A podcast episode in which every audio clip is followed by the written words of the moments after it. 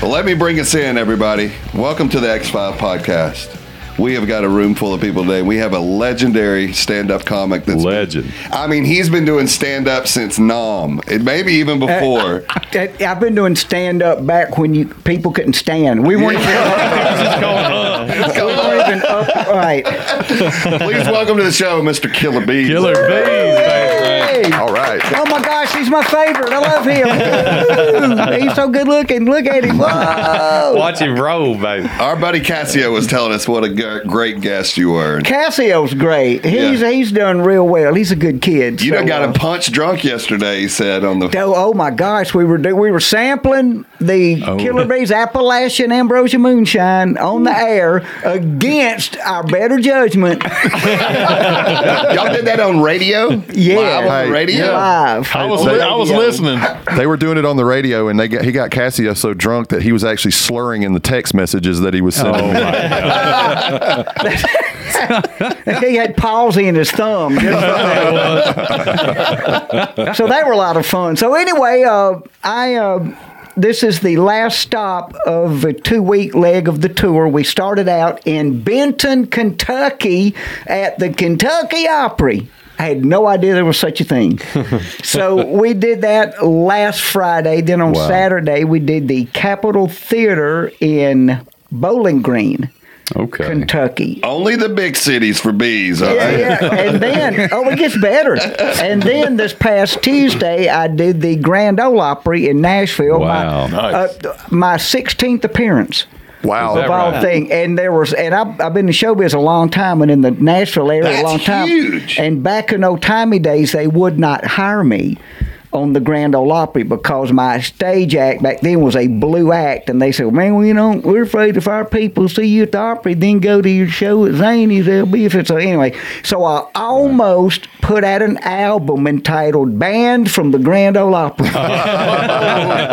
but I didn't, and now in retrospect, they've, Right. they've decided they love me, and so they're I'm pretty much a regular now. So I'm glad that I didn't do the uh, banned from the Grand Ole Opry album. Is it still exciting to you to play that room? It is, but it, here's the here's one of the weird dynamics, man. Is that my first few times in there, I'm like, wow, the Grand Ole Opry. I'm backstage. I'm seeing all the memorabilia. I'm where all these star stars have been.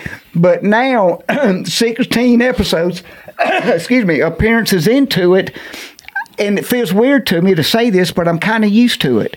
I know the people at the artist entrance. Hey, Beaz. Hey, man. How Right. you doing? You know where you headed? Yeah. Uh, dress- It's the house room- comic Killer Beaz. yeah, dressing room six. you What know, and so now it's not nearly as yeah. you know I'm used to, it, and that feels weird to me. How can you get used? You know, to going on stage the at the Grand Opry. Ole There's Opry, still those, there's yeah. still the butterflies and the adrenaline, but it's not scary like it was the first first few times. And one of the things about it, the best audiences in the whole wide world are there because people have invested time and lots of money. It's a bucket list. Oh, yeah. And they don't serve many food, people, and, and- they don't serve food and stuff like that. They do Distract not. I think they serve booze. I think they have a. I don't go up front. They they tell me, "Don't you go up front? You'll never make it back." so I so I have to hide backstage and eat Grand Ole Opry popcorn. But uh, but it is uh, the people want everything out of every performer's mouth to Right. be great because they are so vested in the show and they are so. I mean, anything out of it. Hey, it's great to be here. Wow. So so it so it really is one of the easiest easiest shows that I do. I don't really sit and go over my notes anymore for it. I don't really write up a set list. One reason because I don't know how long I will do each time. They'll send they sent me an email for this visit. All right, we want you to do ten minutes. Okay, I get there. They go. 13 minutes. Okay.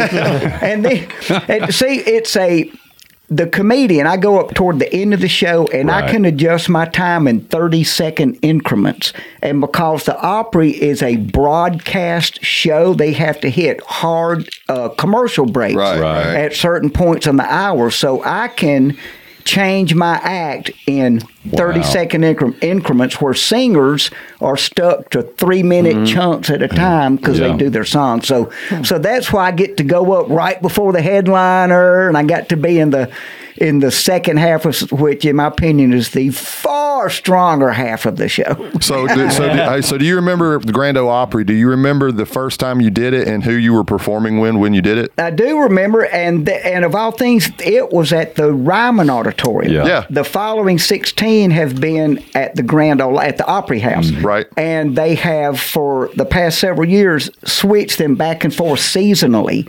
But since COVID hit and yada yada yada, they've just Right. kept it after the uh, at the uh, House. Opry House. But anyway, so the first time on there was at the Ryman, and the cast members from the TV show Nashville Yeah. Yeah. were there. A couple of those people are singers, so they were on. Larry Gatlin was on. Oh, the And, Gatlin uh, brothers. Yeah. Right, right. But now my favorite person to do it, and I've done it twice with Jelly Roll. Oh yeah. yeah, that's a good one. That that's the guy that I've had a had a ball with. In Right. fact, we did a 90 second video of me awarding him some Appalachian Ambrosia Moonshine. Oh, he went through it. There you go. and, and the, the award was the I had a jar of moonshine in my car award. That's what it was. So Yeah. I awarded it to Jelly Roll in my dressing room.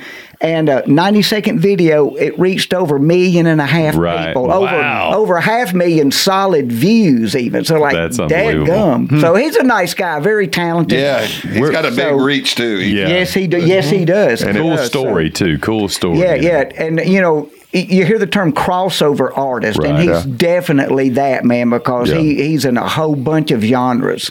Yeah, so that's impressive just to see people that are, are like that. I'm the worst one that's ever been on the Opry, and I'm great. You know? so, so, the, so the people that are really good are amazing. You know, and Yeah. the track record of some of these cats have been in showbiz 60, 70 Right. years, that kind Right. of stuff. Like, wow. So he got so he got over a million views and over half a million people drunk. Yeah, yeah, yeah. Correct. So yeah, we. Uh, we- I used to say this. I don't anymore, but I used to say I get a lot of people laid. so we don't even say that anymore. So don't try to don't try to drag that out of them. how how in the world, Beaz? You know, um, I, I've known who you you are for years and years and years. Uh, obviously, in the stand up world, how in the world did you end up on Moonshiners?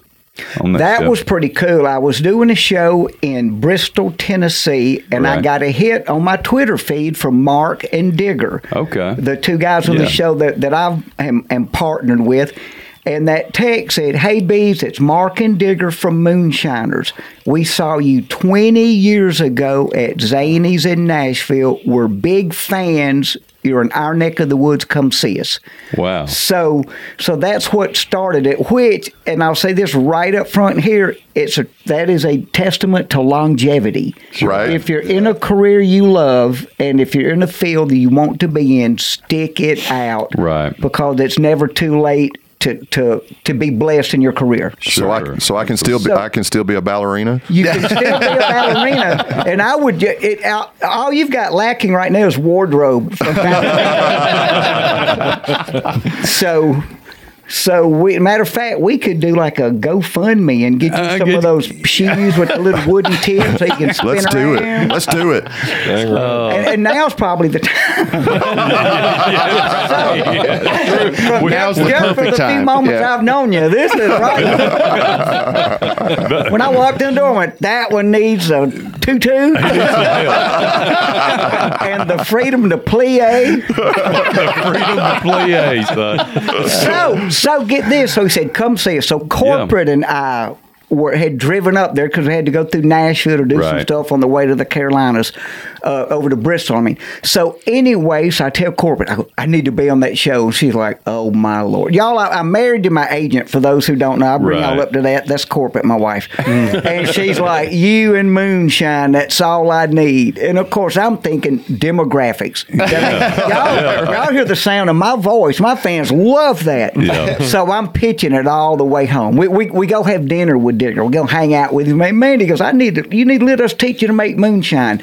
I thought in my head, you need to get me on that show, but I didn't say it.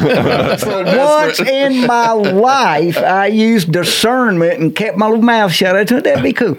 So all the way home, I'm pitching it to corporate. Honey, my demographic, this ain't. She's like, oh my gosh. She's just like, dude. So, but she gets it. So Yeah. we took off for the entire month of June. Right. Yeah, this has been seven, eight years ago now, I guess. And uh, I went up to the Smoky Mountains, stayed Right. in Digger's cabin that's out on. He's, he's got a cabin out on a trout stream up in the mountains. and you can sit on the porch and throw bread in the water, and the trout will come up and eat it. So I that ain't a stayed country there. song. Yeah, that's my jam. So I, so I stayed there for a month, and while I was there, They couldn't get you out. while I was, they couldn't wake me up. so we did three runs of liquor during that month, and Right. my teachers, and I wasn't on the show yet. That teacher, my teachers were Digger Manes and J.B. Rader, mm. who was Popcorn Sutton. That's right. lifelong moonshining partner. So incredible God, that's- pedigree Yes. for my teachers. So we made peach moonshine, cranberry moonshine, Mm. and then corn liquor. But the corn liquor we did, we malted the corn. Right. So my first time really up hanging with Dick, he taught me how to malt grains, all this stuff. So while we're doing that for a month, they've got phone service and they're talking back and forth to New York. They're getting ready for the new season. And New York was complaining that there weren't people with big money buying moonshine. There's Right. not big money. There's a, a guy drives up on a tractor, buys three gallons that kind of stuff. So Right. I hear them talking about that, and they're sort of lobbying to get me on the show at the same time. And New York is going, "Why do we need this guy? Right. He's not a moonshiner, yada yada." So they're talking back and forth about we need big money deals. So I'm standing there, I'm like, you know what? I worked out of Nashville forever. I was on Sony Records. I was with Warner Brothers. And uh, have a history with the Lynyrd Skynyrd band. Mm-hmm. So I'm hearing all this stuff, and I call my friend Ed King, who wrote, who co-wrote "Sweet Home Alabama" when he was in mm-hmm. Skinner. I think we've heard of that. And he also, and get this, and he also co-wrote a song when he was 15 years old called "Incense and Peppermints" for the Strawberry Alarm Clock. Mm. They were one of those psychedelic bands uh, with Yeah, I was about to say that. Oh, I actually, actually, actually, me and my wife make love to that song pretty frequently. Uh, is that is that the extended version? It is. yeah, it's 34 seconds. Oh, And that has the big outro. Yeah. If only that strawberry could talk.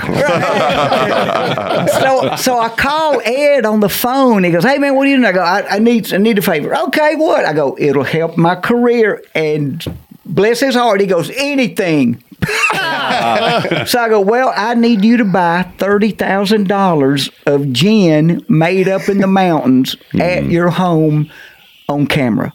He's like, "Let me call you back." Yeah. He's gone crazy. So.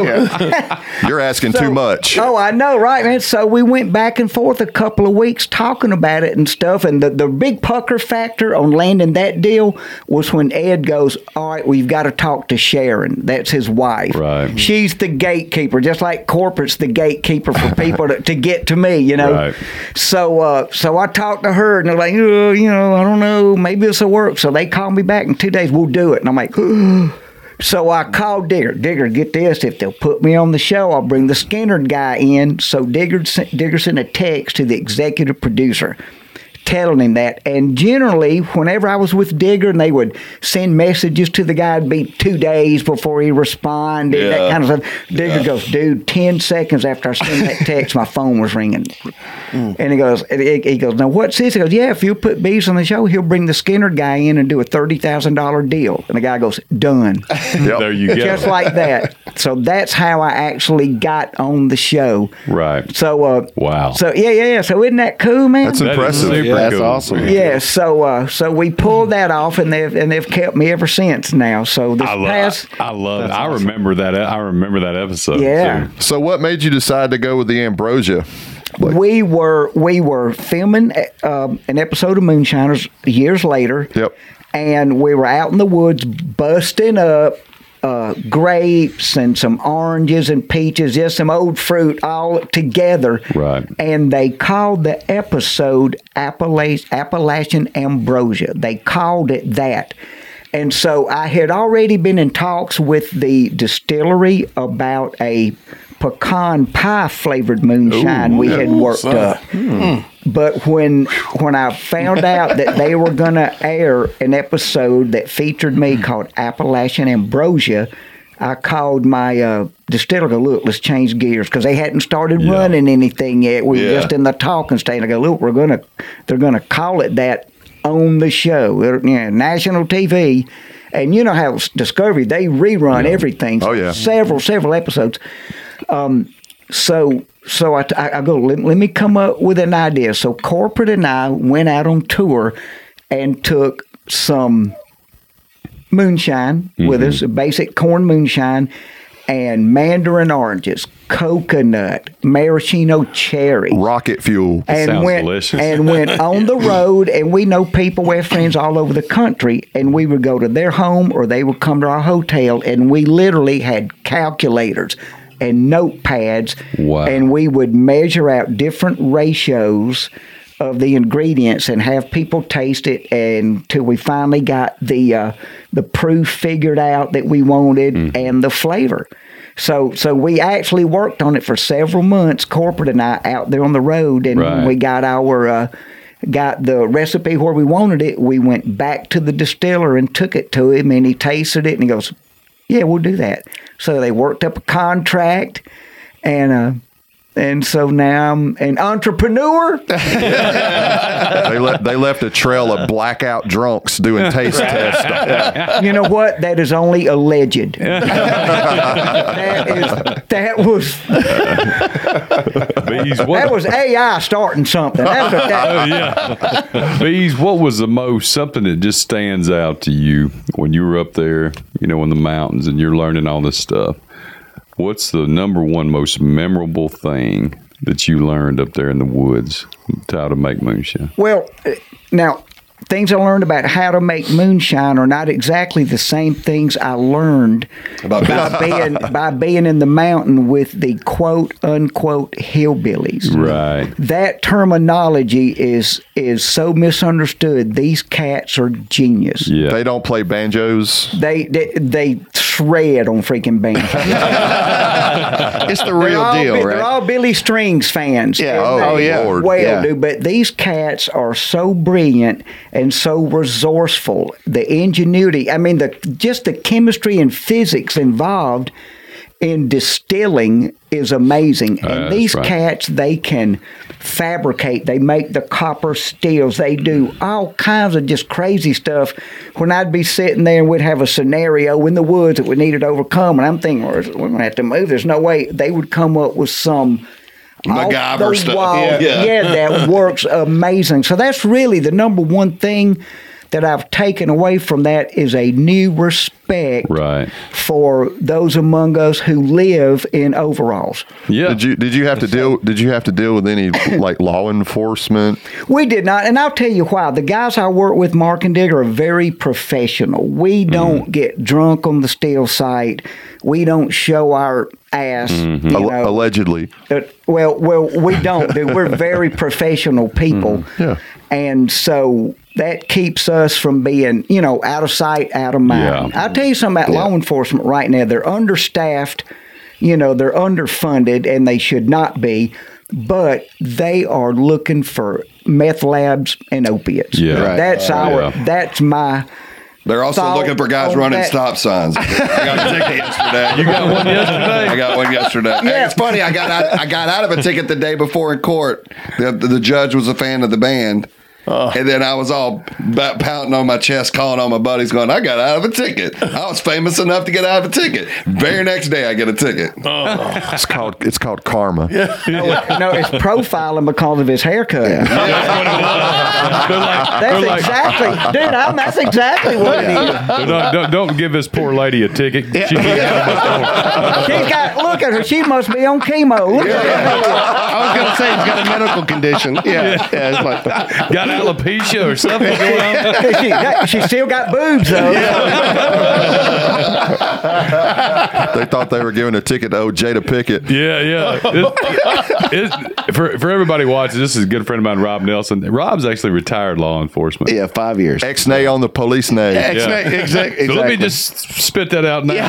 no, but, but you know, law enforcement's underpaid, underappreciated now. Yeah. It's it's so crazy, and it's uh, But when you separate yourself from the pack and you just blatantly run stop signs, I mean, you know, yeah. sometimes you get pulled over. My- you know, Sometimes, man. My dad was a police officer 33 years in Jackson, Mississippi, and there's two rules. One, don't show your ass. there you go. Yeah. You can Yeah. get away with so much. No matter how know. big a rock star you think you are. Right, right, right, exactly. exactly. So, but but that's one thing right there. Yeah. The, you know, the police are people just like we are. That's right. And generally, they'd rather go, "Boy, that was stupid," instead Yeah. of going, I now I got to go stop them from doing that crap." Yeah. Well, I have to You tell know, you, so- the, the line "You don't know who I think I am" didn't work. didn't sound too well with the police Now. I do it totally different. I go, I don't know who I think I am. and that way they kind of back up a little bit. Okay, well, let's don't, you know. The other thing I learned, the other truism about the police is they know the answer before they ask you The the, question. question. now that that Yeah. is is true. So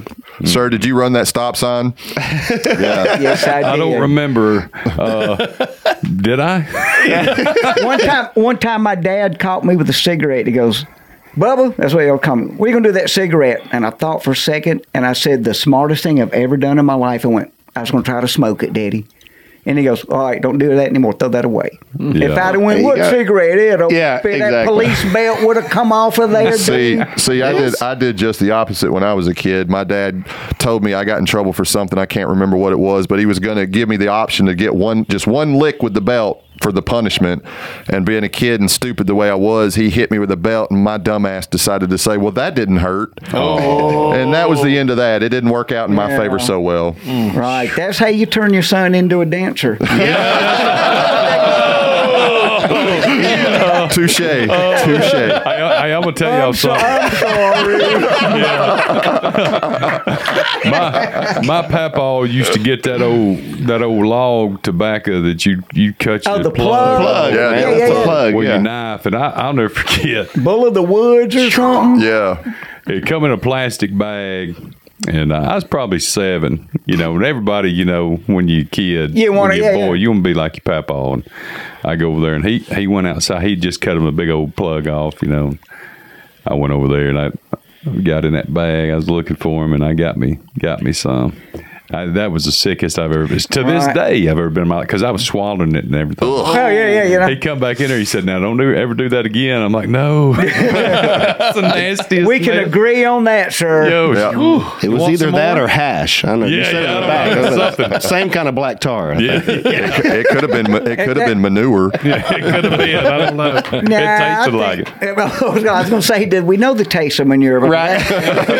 Again, going back to the dancing, you know, you never know it's tough out there. You know, he, he works part time down at the manhole. It's that gentleman dance club down there in Birmingham. I love the manhole. I'm uh, Uh, yeah, they get packed in there. He's a professional. Man, that's why he that's why he gets paid the big bucks, fellas. Speaking of genius, Yeah. yeah, yeah, absolutely. What's your passion more, stand up or, or, or this? So stand up. Stand up. I, I've I've wanted to make people laugh and smile my entire life. My Right. earliest memory as a toddler, literally the earliest memories in my dome was living. I was like two years old. I lived in a funeral home in Kosciusko, Mississippi. My dad was a funeral director and mm-hmm. embalmer, and we lived upstairs in this funeral home. Quit bragging. I had the yeah, yeah, so y'all so y'all ate good. so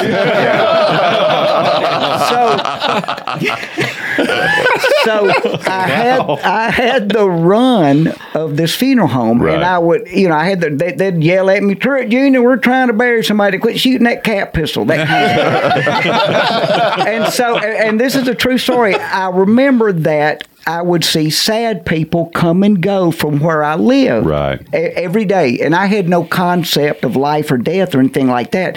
And I learned that when I would be downstairs. There'd be people at a funeral. I could do cute little silly stuff, and the crying people would stop crying and come over and smile and talk to me. Right. And I think that my entire life that has filled my compulsion to make people laugh and smile. I don't do as good around stoic people Right. because I want us all to get up every day with the joy that Yeah. God gave us another day until at least 10, 30, 11 when we figure out that it's going to suck just like yesterday. Yeah, but, but literally, that is my oldest, that is my oldest memory. And That's huge. so, what a nice story. so I would be doing this for free. I do this for free. I do Right. it twenty. If people ever find out I'm just like this, and it's not an act, you know, they'd be like, Yeah. "Well, we could take him to dinner and get that whole same show."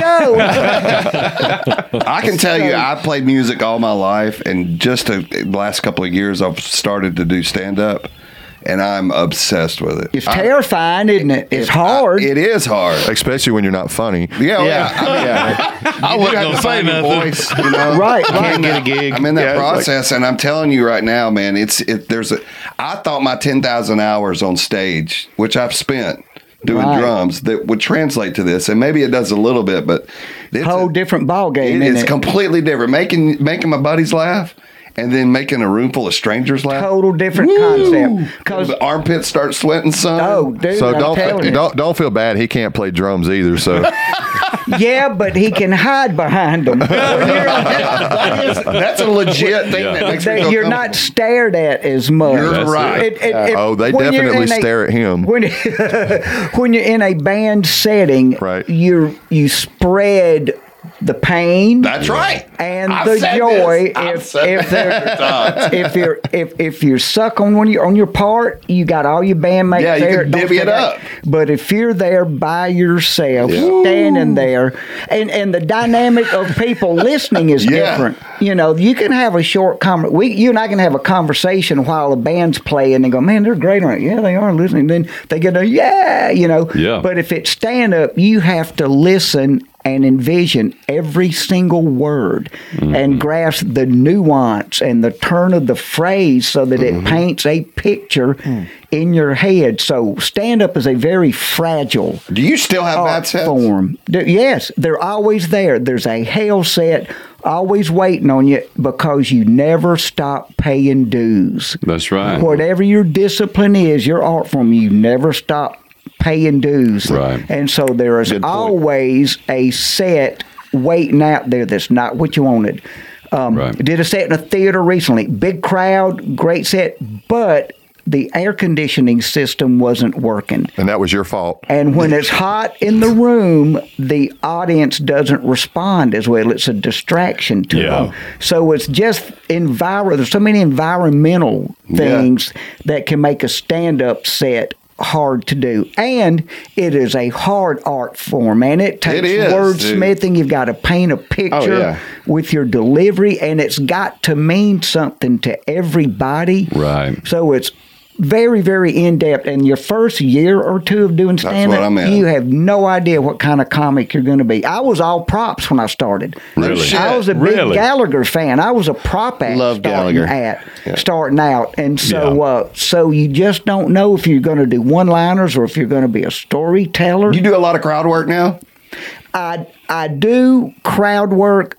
I did a lot last night at at a stand up live. Did Yeah. a lot of crowd. Matter of fact, at one point last night, some lady said something, and there was a guy sitting behind her with a Killer Beaz t shirt on that had a peg leg, and I could see it.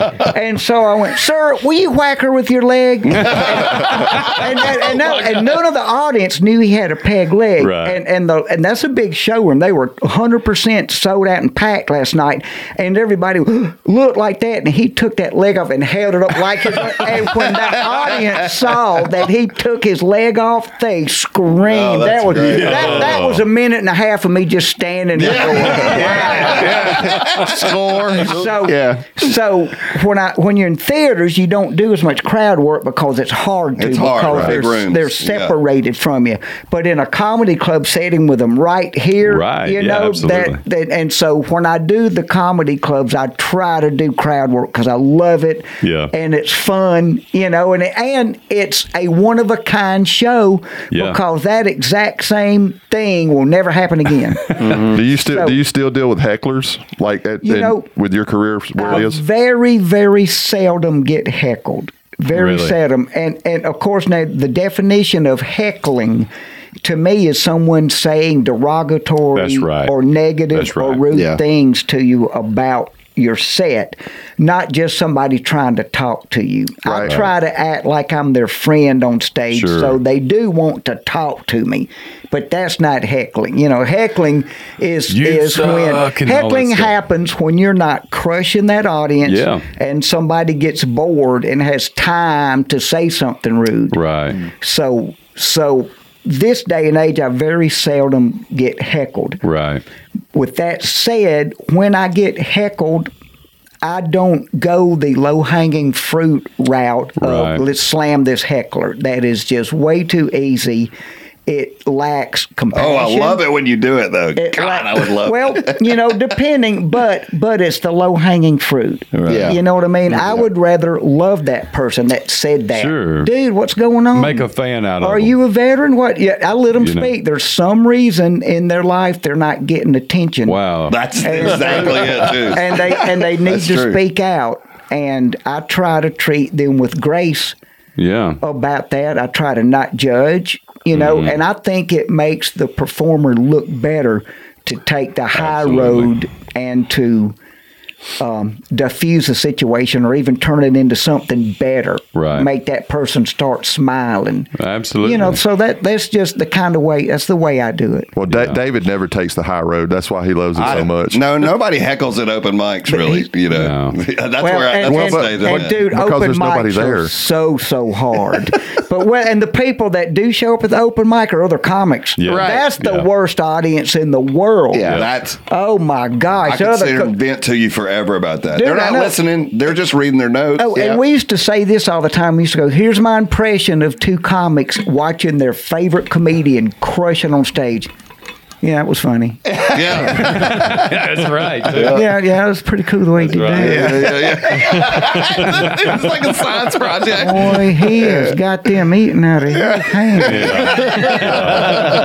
Yeah. What's that new waitress's name? Yeah. Oh, yeah, Paula. Yeah, yeah. Who are some of your favorite comics? The- uh, Steve Brian- Martin, right up, Oh, right yeah. up Oh, the bat. love Steve Steve, Martin. freaking Martin, because he's funny in everything he does, not just on stand up. You know, there's a rare animal called the comic who's also a good actor. Right. Hmm. And those are the people that are your superstars. You know, Robin Williams. Yeah. Hmm. Hmm. Yeah. Uh, you know, just all these cats, you know, and he from way back was silly, and I Yeah. like silly. I Yeah. don't like pointed Right. stand up. I don't like offensive. The people who say if you're not offending people, you're not doing your job or dead wrong. Yeah. They're copping out. They're not living up to the gift that God gave them to bring levity and happiness to people. Let me So- ask you. Let me ask you this. Well, you damn, I was brought about to offend somebody. You- you brought I'm up- I'm just gonna- See, if if I can change one person, you have spoken, yeah, and I have received. Yeah, I've been, I've been offended this whole podcast. yeah, well, started you it, would. You're mad because Bud Light left you out. Oh, That's a good one. That's good. don't leave him hanging. Hey, He's taking that low hanging fruit. exactly. Hey, he's out there on the orchard, baby. Just one at a time. Well, all's fair when you're picking on your buddy. If you cannot torment your friends, why right. have them? Hey, damn right. So, so we have a saying, especially with the, me and me and him are actually in a band together. But in this group, you better not have a weakness because if you do, the knife's going deep. Blood Yeah. in the water. Yeah. Oh, yeah. Don't let us know that you've got a gimp leg or you know. Outside. and some- mi- Because that's how we cure you. Yeah. Or you're short. Let, let me let me ask you a question though, for real. So so throughout your career, um, what has been just the most memorable uh, comedian that you've looked up to, or musician, or anything that you've had the honor to actually work with, or just sit even and have a conversation with? That that when you left there, you were like, wow, I can't believe that just happened. You know what I Well, mean? I would say that would be more of, of some of the musicians that I worked Right. with. I did a hundred appearances on CMT and TNN Mm-hmm. and all that. Jerry Reed, Oh wow. great, genius. very very Yeah. sage cat, very sage cat. Spent a lot of time, you know, in the green room with him hanging. Uh, Roy Clark. Oh, man, Roy he's such a Clark good guitar was player. one of the nicest people that we had ever ever worked with, and he told the story about how early in his career, when he was first getting on TV and stuff, he would make all these funny faces and Right. try to sort of do comedy. And I think it was. Um, um, one of the big guitar players in Nashville, t- uh, Chet Atkins, Yeah, took him aside and goes, "Look, man, you're a stellar player. Quit acting silly. You don't need to do Yeah. that. It takes away from your performance." And and uh, uh, he said that he was doing it because he was Yeah. nervous, but but then he quit doing that and just played, and it was wildly, wildly successful. Yeah. I mean, he was good even doing that, but I can see. Uh, where Chet was coming from Right. because he didn't need to Right. mug and all the that stick. kind of He didn't need to the crush. stick. Yeah. Yeah. Right. Jerry Clower, I met Jerry Clower and he was rude. Oh, my- Wow. Man, he must have had a bad day. We were traveling. It was in the airport in El Paso, Texas. And evidently his flight didn't go right or something like that. And but he didn't want to talk to me. Just, okay, thank you. Do you keep up with a lot of current comics, or do, some comics? Some comics I know don't watch a lot of other comedians because they don't want to pick up on their shtick that they do or or any bits that they do. They're afraid to listen to stuff, and then they might start incorporating to their act. Yeah, that way. I don't. I don't watch a lot of other comics because I do it for freaking living. You know what I mean? Yeah. And so there are are few that do material that I don't think. Okay, I already seen that. I already seen that. It's different versions of been what you. done. Yeah, you've done. Right, right. So, so there are few Yeah. that will actually surprise me Mm-hmm. and make me laugh. John Pinette was one. I don't know if y'all know. John passed away. Yeah. If you a very, very funny comic. James Gregory. Oh yeah. Um, um, just th- there's a host of them that that make me laugh, but Right. way fewer than Right. that than it was before I was doing stand up. Is Yeah. Brian Regan on that You know, list? Brian Reed worked with him for years and years and years. Of God, course, he's I my grew up- favorite. I was going to question that too. Yeah, I came up with Foxworthy and all those guys and Regan Yeah. Mm-hmm. and his brother Dennis. As a matter of fact, I worked with Dennis, yeah, I've seen even. Dennis, too. Yeah, yeah, yeah. So, uh, so a lot of those old school cats, we all came up together Man, in the business. But, but one, you don't get to see the other guys anymore once you start headlining. Right. Right. Then you're seldom on the same show. They'll have to be like a festival type thing or a big deal where they have all of you in at once. Yeah. But but you don't get to see the other guys. Yeah, You know, and it's and it's not like your favorite musician.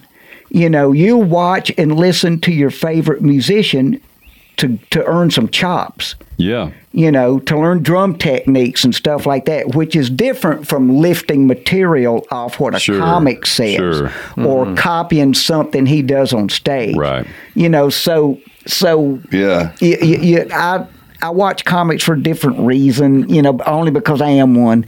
But uh, but I'll watch guitar players. Speaking you know, of I'll chops. watch every move. Speaking of chops, have any of you guys ever seen Beaz play guitar? I have not. He, have not. Hey, I'm gonna tell you I'm- something. He's a face melter. I know Great lead player. I know three notes, but but no, wait a minute. But I know them at two different dots. Oh, they're two different oh, dots, Okay, baby. and so that's like six, and then I bend them and wiggle them, so that's like nine notes. That's all you need. And I'm a master of guitar face. Oh, I am a master. Oh That my matters. gosh. That uh, matters. Is that before or after moonshine? Is it? Yeah, yeah, yeah, yeah. And my Les, I have a Les Paul with Killer Beaz on the fretboard. Yes, sir. So- Beautiful guitar. Let me too. tell you that story. Yeah. Way, way back in old-timey days, um, the Lynyrd Skynyrd band discovered me. I gave them a, a tape of my act. We did a show, Birmingham, Alabama. I'm in the parking lot of a luxury motel. And my wife and our youngest son, who was only that oldest son, who was one year old, go upstairs with a cart full of luggage, coming back to get more. We're traveling with the baby. I'm that sad sack you see with stuff. okay. So so they go upstairs. I'm standing there, and this van pulls up, and these long haired guys get out. They're standing over there. I'm standing over here, and I, I had a big, I had my big mullet back then, so I kind of went, hey, do their head and all that. Then they went Yeah. like that. And one of them goes, "Hey man, are you that comedian that's on TNN?" So now I've been recognized. So boy, my sweat, Boy, my chest swells up. Swag. Yeah, just so I've been recognized by people. So I go strutting over. there. I'm the cock of the walk. Hey, oh, how you doing? Hey, I'm Killer Beaz. So come here. Oh, yeah, yeah, yeah. You know. I, so I, I go. Look, I'm in town playing. Y'all want to come out to my show? And and one of them That's says, ballsy of you and to- Wait, I didn't know who it was. They were just didn't? like, no, they were just guys. Oh. So one of them goes, "Well, we got to play tonight," and I go, "Well, where y'all playing?" And then somebody else goes, "Well, we're Lynyrd Skynyrd."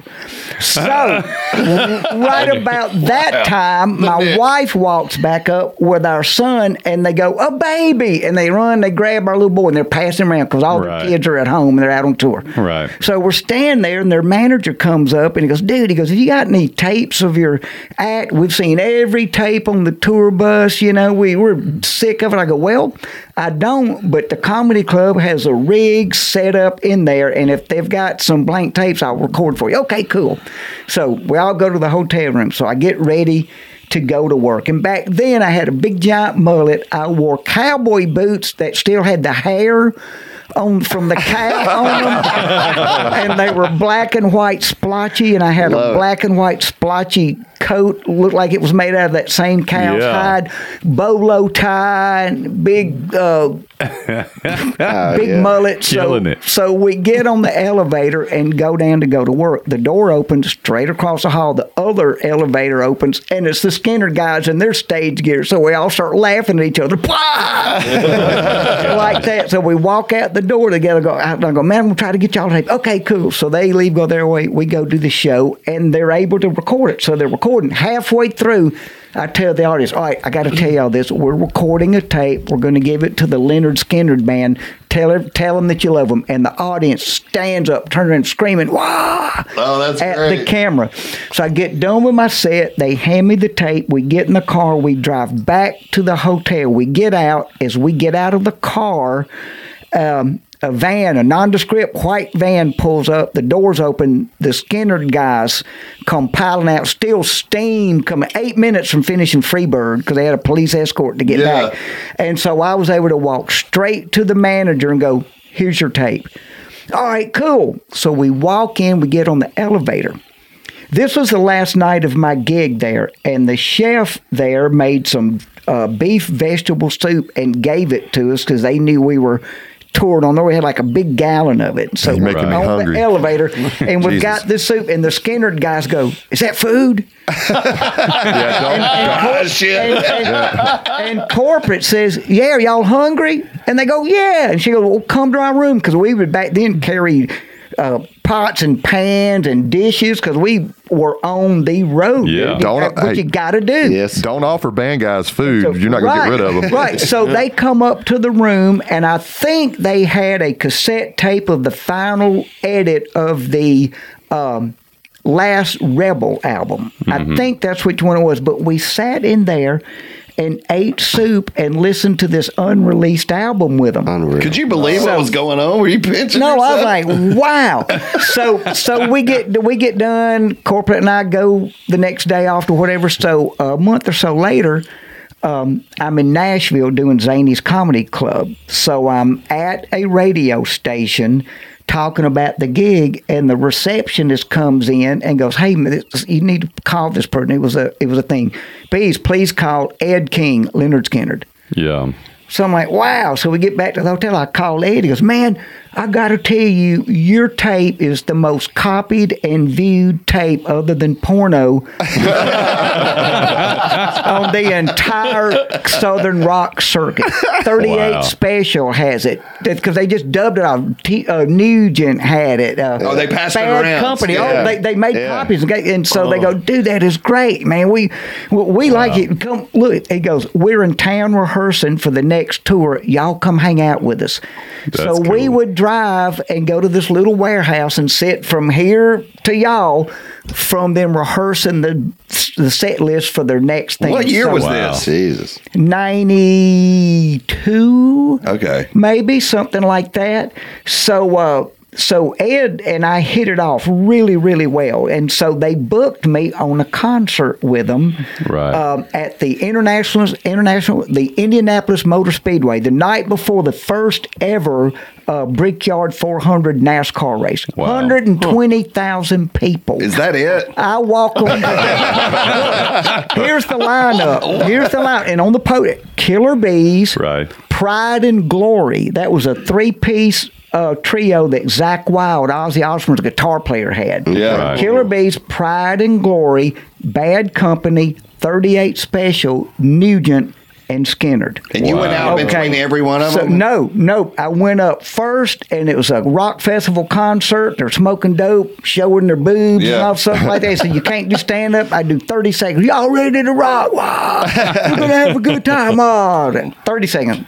Both didn't tell one joke. You just don't do Yeah. it there. What? Walked off, went back to the trailer, got a check for Nice. thousands of dollars,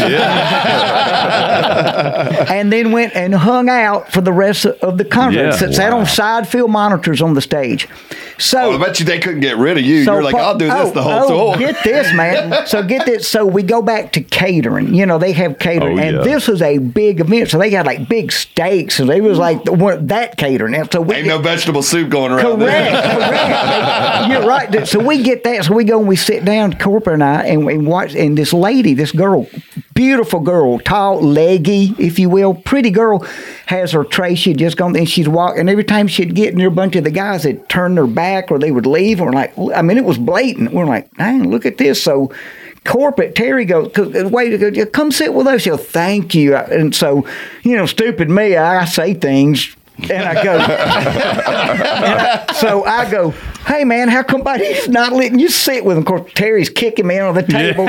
And that girl turns and looked at me and said, and I quote, Ted Nugent is my daddy. Oh, So he had obviously told every roadie, every Yeah. crew member, if I see you talking to my daughter, I will kill you. And this was back at the end of his set when he was pulling the guitar up on stage, Yeah, and shooting shoot. it with Oh, a yeah. flaming arrow. Great Yeah. white buffalo. He still does that. Yeah. So so so we're in so we're in 38 specials tour bus because that's where we would all go to pee because you couldn't go up in the stands and get Right. in line and all like that. And we're standing there and I tell Gary Rossington, um, I go, man, I'm going to have a Les Paul one of these days. And he turns to his guitar tech Sparks and goes, go get Beaz a Les Paul. Sparks says, I can't. You'll fire me because we don't have enough. So then Dale, Dale Krantz Rossington, his wife pulls out a notepad and goes, What do you want? And I said, Cherry Sunburst Les Paul Custom. She goes, Okay.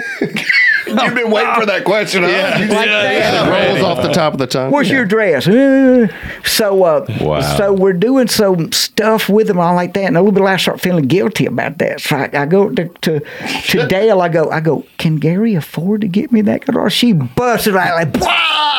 They're only worth like eighty million dollars. It'll be okay. He can build you a house out of them damn guitars. so, uh, so a couple of weeks later, this guitar shows up at the house, and Yeah. so it is so cool. It is awesome. I tote it around everywhere I go. So we go Wow. back to do Zanies again in Nashville. We park at a Rama- at a Ramada Inn in Birmingham, Alabama, and we did the cardinal mistake of every musician. We didn't unload everything out of our van. It's one o'clock in the morning. We were uh-huh. tired, and we get up. Somebody had broken into the van, stole all our clothes, my sold everything but the gun. Oh, wow. So so we're there all day long doing police report, this and that. Get to town almost in time to go on stage. So I go on stage wearing the same stuff that I now had on for two days. Right. Do my show. Get up at early in the morning. Have to be on radio at seven a.m. So I'm surly Yeah. on radio, and I'm complaining and whining about this guitar getting stolen. And we And go you to got another one. we go to a commercial break. The receptionist comes in with a note called Tim Bolin at Gibson Custom Shop.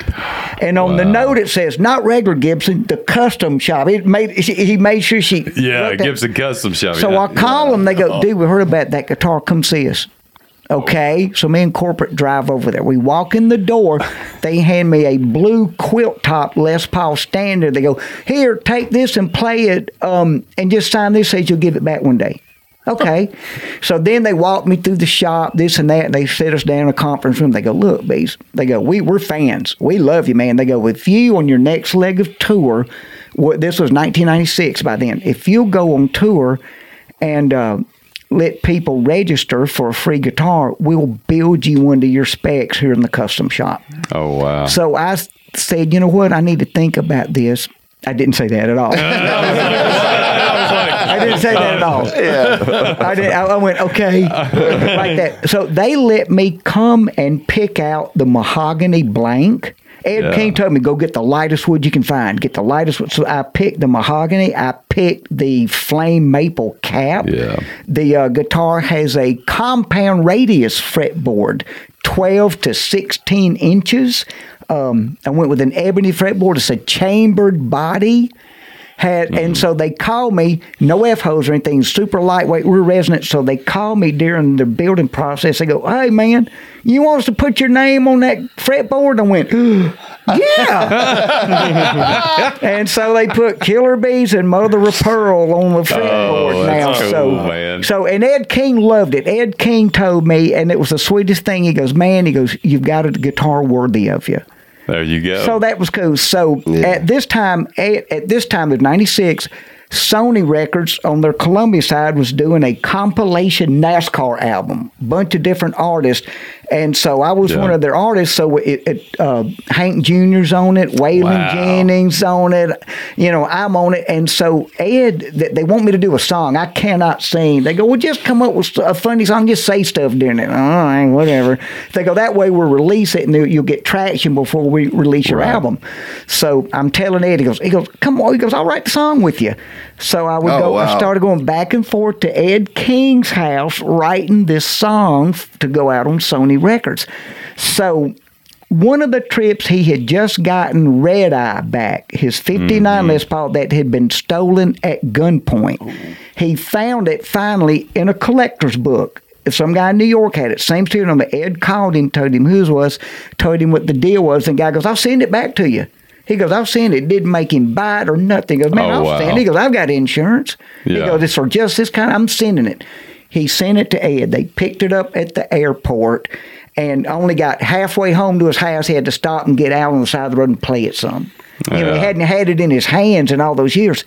So he gets he gets the guitar. I show up the next day, and I walk in there. I'm all I'm you know I don't know I don't know he's got it back or anything yet. So I'm like, oh man, I'm at Ed King's. I'm gonna spend the night at Ed King's. oh my god, this is great. You know. So so um, I walk in his house, and I'm just. You know, his living room's a Oh, big yeah. studio, and I'm wide eyed, all looking around. Red Eye is in its case, standing on its side, sitting on the floor. I don't see it. I bump it and knock it over. We're talking about ah. Red the Eye. most Killer Beaz thing you can do. The mo- yeah. yeah, So, so of course I got lambasted for that, you know, on and on and on. But it was in, and he let me still let me Yeah. play it. So then, so we write, we write, we do some stuff. So I go home for a week or so, and I come back up for the next uh, writing session. And I had acquired during that time a Telecaster. It's called the Telecaster Plus. It's got three lace sensors. It has Yeah. strat switching and it has a tele setting and humbucker because Yeah. it's a three pickup. but Killer, killer guitar. So I got that guitar and I'm bringing it to show Ed. So I got it in my little tweed case. This is before I learned to just to use gig bags. yeah. Right. By the way, the Skynyrd guys told me, quit carrying your guitar around the case. You look like a dork. Get it. literally, literally. So, okay. So I had, I had one the next day. Yeah. So, so I go walking in Ed's house and I set my new guitar down like that. And Ed jumps up out of his chair, runs across the room, kicks it over. kicks it over and yells, see what it's like? So, so uh, we're not going to give too much information, but that guitar he's talking about, and let's not say any names or let people know where that. But you guys in this room know where that guitar is now. I'll just say that the guitar he's talking about. And uh, I'll Ed, tell- Ed's former guitar. Yeah. Yeah, yeah, yeah, yeah. I'll tell we'll we'll talk about it off camera, but but yeah, small world though. Yeah, isn't that amazing? Isn't that Isn't crazy? Not amazing. I can't believe I've played that guitar I know. even. Well, I'll have to say this, guys. So, um, this is going to be the last episode of X5 ever because we'll never have guests that have such cool stories. I know. Amazing stories. Well, I tell you what, I've had my own. Beaz, Corporate? Would, would you? that too. That too. Hey, I'm gonna tell you, she she is a she's an amazing woman. She You is. did very She well for is, yourself. man. But but but other than that, um, can we sample some of that? Yeah, I thought you'd never ask. do. I wanted to twist it up, but I'm afraid I'd get in trouble. Uh, no, you ain't gonna get in trouble. Now, I brought as a gift some of the Killer Beaz official bootleg tour shot is glasses. so cool. But when men sample moonshine, they pass the jar. jar. jar, We're gonna yeah. we're gonna Okay. pass the jar. And that Would you just be- spill it on you, Because baby? those shot Of course he glasses are did. never going to be. We're going to leave those on display. Right, right. Somebody get David a bib. I've already, I've already spilt it all down my brand new X5 shirt. Yeah, uh, man, I got the only one you're surprised with these shirts today, Beaz. His face. Good stuff. Don't drop it. That Everybody really take is your good. headphones I off. can't describe the flavor though. It kind of reminds me of the old ice cream, the Dreamsicle, orange Dreamsicle, sugar, yeah. and Oh, vanilla. really? Come on, it's got a little bit of that essence type to the. Okay. It's got some. Don't stick your tongue in it, Now Saint Saint Germain. Germain's only got herpes, so he's I was good gonna go. This will kill it. Yeah, That's right. Pretty Damn good. Yeah, we're, now we're shooting. It's pretty good. Thanks, but we're Birds of shooting for the female demographic Yeah. on that. And that's why on the label it says she shed approved. Did that hit your feminine side, Bert? it hit something. Yeah, I don't take a look at the phones off and everything. It got, it got hot. It got hot in it. Bird's beard was uh, smooth, was but- dark brown before the podcast. so Jelly Roll finished this in 90 seconds, is what you said, right? Do what now? Jelly Roll did this in 90 seconds. The oh whole yeah, well, the whole video. Was, yeah, yeah, yeah. Finished that it? guy's That's a so- challenge, right? Man, he is so much fun, dude. Should we get Jeff the shot glass then? oh Lord, hey, Jeff That's- Glass and that's Dustin, gonna be a problem, Would you guys like to come in and sample? stuff. I'll, I'll, I'll bring it to him because I'm gonna go TT.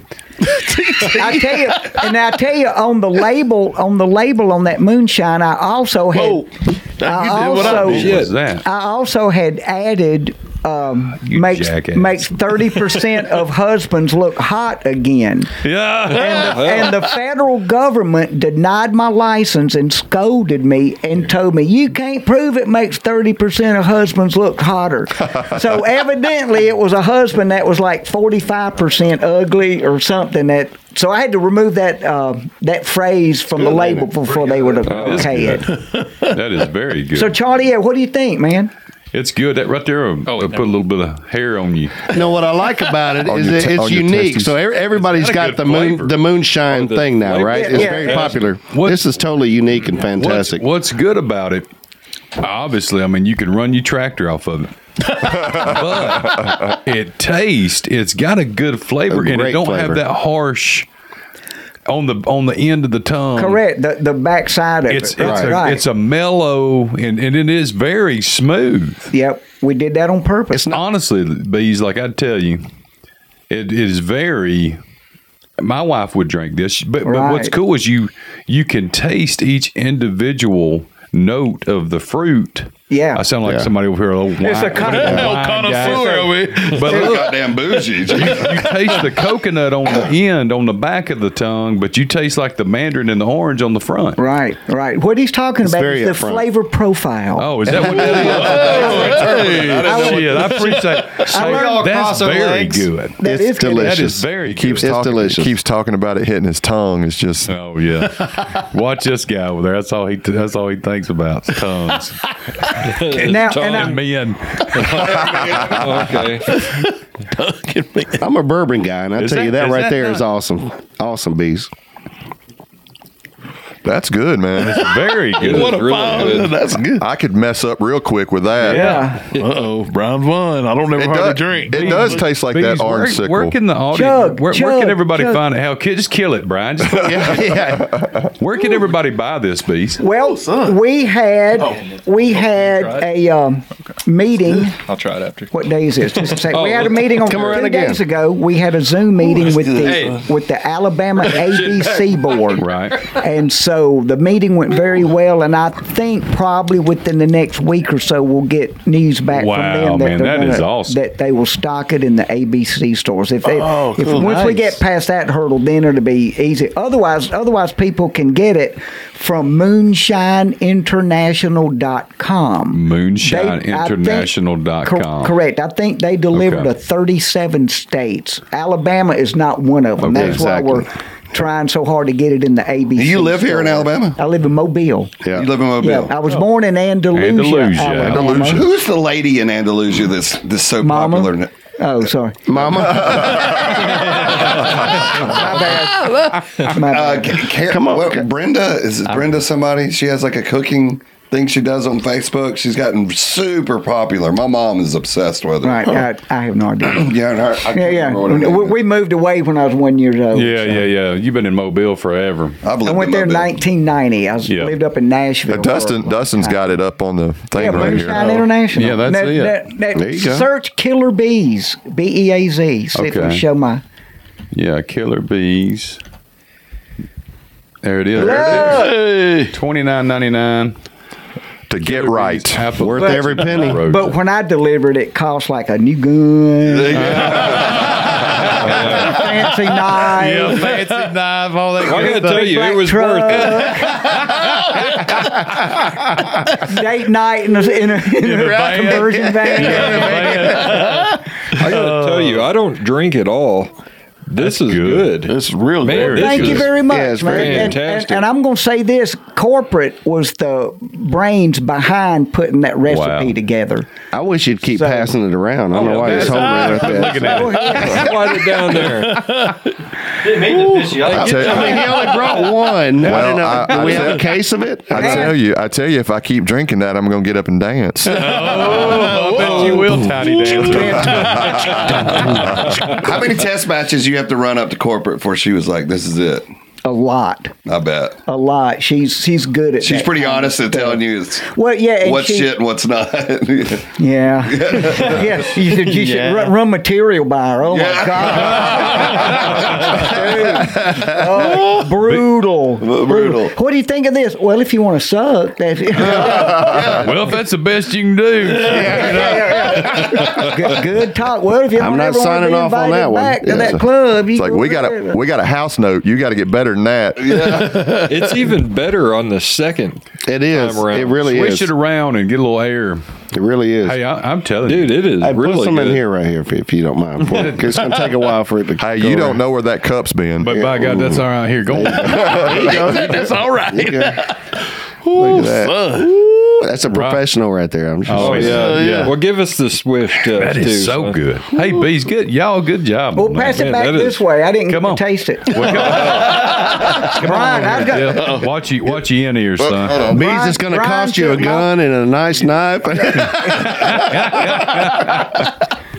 It's a dream. It's the best gig ever. it's a great gig. Yeah. Beaz, let I'm me ask get you a question, sweet. buddy. Yes, Uh, sir. wh- where can everybody go on social media to find your tour dates and come drop you an email right. and tell them how everybody tell you how much they love you or Right. whatever? Ki- Killerbeaz.com. Yeah. Spelled B E A Z because we didn't know any better. That's all right. Yeah. So, uh, so and uh, on Facebook, Killer Beaz Comedy, TikTok, Instagram, Right. Killer Beaz B E A Z. Okay, there's some tour dates right yes, there. sir. Look Hand, hand him that. Hand him that jar. He wanted some of As you, it. as you can see, we are very, very Busy.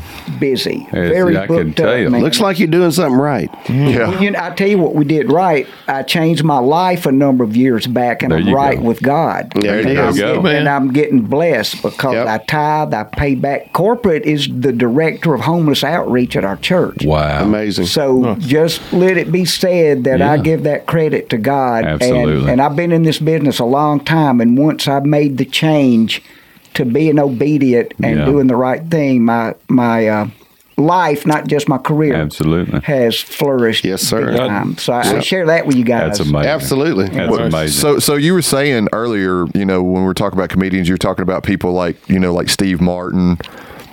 Who would you say when you were coming up were your like your influences? Like who influenced you to, you know, be who you are today? Well, when I was a kid growing up, you know, um, um, what's his name? oh, what, oh, what's his name over there? No more sips for you. Immediately. I was the one that I was the one that skipped. corporate's pulling the plug. I think. Um, well, one for one Gallagher, because I, 'cause I liked his prop Yeah. stuff. But Oh, we would all listen to albums. Um, can't even think that Huxtable. Uh, Yeah. The, uh, Bill Cosby. Bill Cosby. Yeah. yeah, sorry Yeah. about that. Yeah. Cosby was good. He told great, great stories. If you Right. recall, man, and did sound effects and Yeah. stuff, and it was and it was all clean Yes. and good stuff. You know, so. So, so we listened to that a lot, and, and way back then, I was born in '53, so there weren't lots of comedy albums out even. Right. Yeah. But um, but I would say probably that um, um, Steve Martin stuff, uh, some Cheech and Chong. You know, we Oh, yeah. Cheech and Chong Yeah. stuff. I, I listened to far more comedy growing up than I have since I became a comedian. Right. Yeah. You know, because it's such a personal art form that you want to develop. You want to develop your own style and Sure. and, and do it your own way.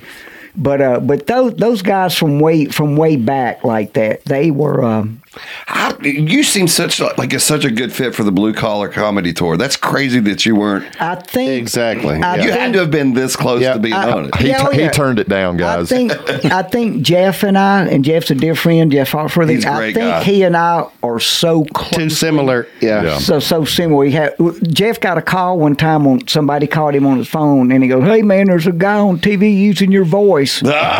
Oh, wow. And Jeff goes, "Is he saying save up?" Yeah. yeah. Okay, it's okay. Uh, save up. Yeah, I remember that. I remember But that. What we a used to we used to sign each other. Way back, we had our hair was kind of the same length. Yeah. We both had mustaches, so we would check. We would uh, sign each other's headshots. I would I'd go somewhere I'd never been, and there's my headshot up there. I'm like, what the hell? I go look in Foxworthy. And then, so, so then I would so then I'd get his headshots and sign my name. There's all That's kinds of so stuff like funny. You still talk to him a lot? Oh yeah, yeah, yeah, He yeah, is yeah. such a good guy, I'm man. trying to get him on Moonshiners with me. Here's something Oh, people yeah, don't know about. Here's something people don't know about Jeff Foxworthy. When he was in living in Los Angeles for five years, he got up every Tuesday morning and went into the city and did uh, Bible study with homeless people. Is that right? Foxworthy Wow. did that. Yeah, got Wow. no publicity. Hmm. Of course. You know, didn't. But that's he's a he's a man of character. Yeah. Mm-hmm. He's a man of money too. Let me go ahead and tell you, that guy's got some put away. He's I'm got trying to get him. Well, I can't tell you that yet. It's have something to do. with spoiler, spoiler alert. yeah, yeah. I'm glad I caught my something about moonshiners. So Yeah. we'll, just, we'll just keep quiet about that. So Well, well, Beaz. I know you've got a show here in, in a few hours. I believe yeah, we do two tonight. So we're Nice. gonna we're gonna wrap it up. So we've kept you here long enough. I got to tell you, it's been an absolute honor. oh, dude, I've loved being in here To with you have you in guys, here, man. Thank you, you so know. much. Fantastic. It, it really has been. It's been a lot to us, and this place is always here. You guys are anytime you're in town, you reach out and hit us up, and we'd love to have you back. Or Thank you. Not, not would even love on the to. pod. We'll, we'll cook out and, and drink and sample some more of that that moonshine you got right there. Well, there's that. There's Dude, I loved it, man. Thank you so much. Yes, sir. guys. Guys, www.killerbeesbeaz.com. Check out his Get tour dates. Get your tickets now. Check out this moonshine for sure. And do both. Check out the moonshine, then go to the show, but take an Uber. Don't drink and drive um, unless you get caught. That's And- bad, and- right? He's legit. Yeah, don't get caught. And and if you drink the moonshine before you order tickets, you can order plenty of Yeah, all the tickets you. Yeah. I'm gonna take everybody on this school bus. Just don't run a stop sign. Don't run a stop sign. oh, hey guys, we love you. Thanks for tuning in. X5. Thank you, Killer Beaz. Thank, Thank you, Miss. Terry, aka Corporate. We'll see you guys next time. Thank you. The X5 podcast presents the Rocket City Rewind Show at Mars Music Hall in Huntsville, featuring Winger. Winger at Mars Music Hall Friday, June 9th, featuring Lynam. The Velcro Pygmies. and more. Tickets on sale now at Ticketmaster.com and the Mars Music Hall box office. Rocket City Rewind Show, emceed by Casio, with Winger, Lynam, the Velcro Pygmies, and more. Presented by the X5 Podcast.